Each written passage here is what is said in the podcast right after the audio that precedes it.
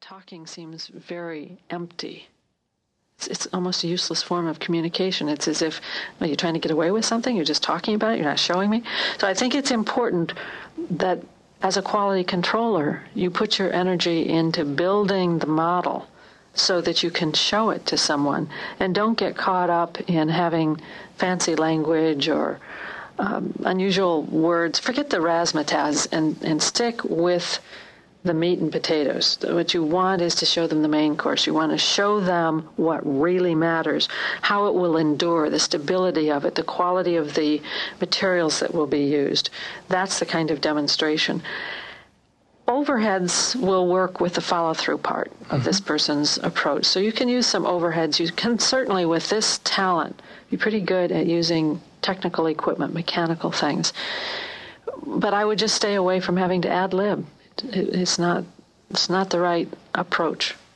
Um, a, lo- a, lot of times in design meetings, you have a lot of um, fact finding going on and, mm. and, a lot of mm. structuring, and mm-hmm. and often the quality con- controller who is going to then implement and build the, the product is invited to the meeting, and and um, one side starts being uh, frustrated because the quality controller is not apt to chime on in and, and start adding information. That's true the quality controller ought not to get in a situation where they have to argue and debate, show, demonstrate. Mm-hmm. Let the product speak for itself. If you have to overly explain or justify, there's something wrong here. I, would like to advise the quality controllers out there to come into the meeting at the point at which they get to demonstrate mm-hmm. and not struggle through trying to sit there and act interested during the rest of the stuff. Because I don't think that most of the discussion part of a meeting is going to capture their interest much.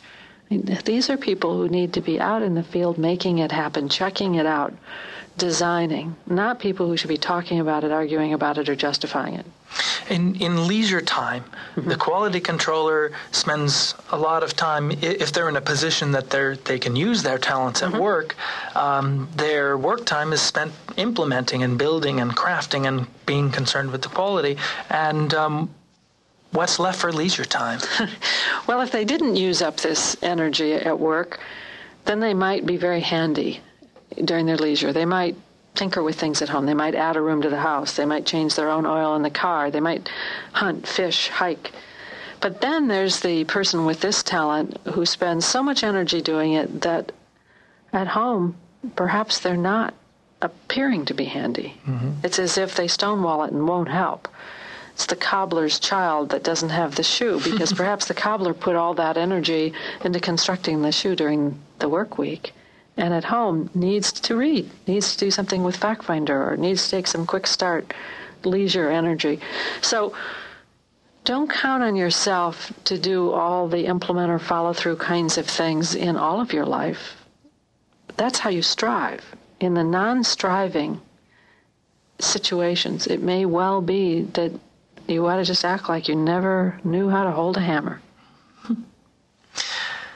oh, by the way, the quality controller's pretty likely to have a four-wheel drive or uh, you know, a truck bed, or you know, they, they use that kind of equipment because they fill it up with stuff.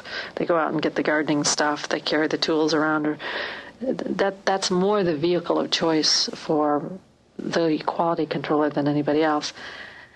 Don't loan it out. At least if you loan it out, be sure they wash it, clean it up when they bring it back. And if you loan out your tools, I bet it's pretty frustrating because people sometimes bring them back dirty, don't take care of them, because the quality controller knows where every tool is, takes care of everything, has it ready to be used the next time. And someone without that talent may well not do the same and may be very irritating to you.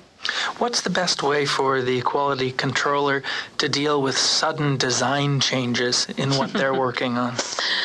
Anticipate them, just plan for them, especially if you're working with a quick start. Knowing it will happen means you build it into the plan.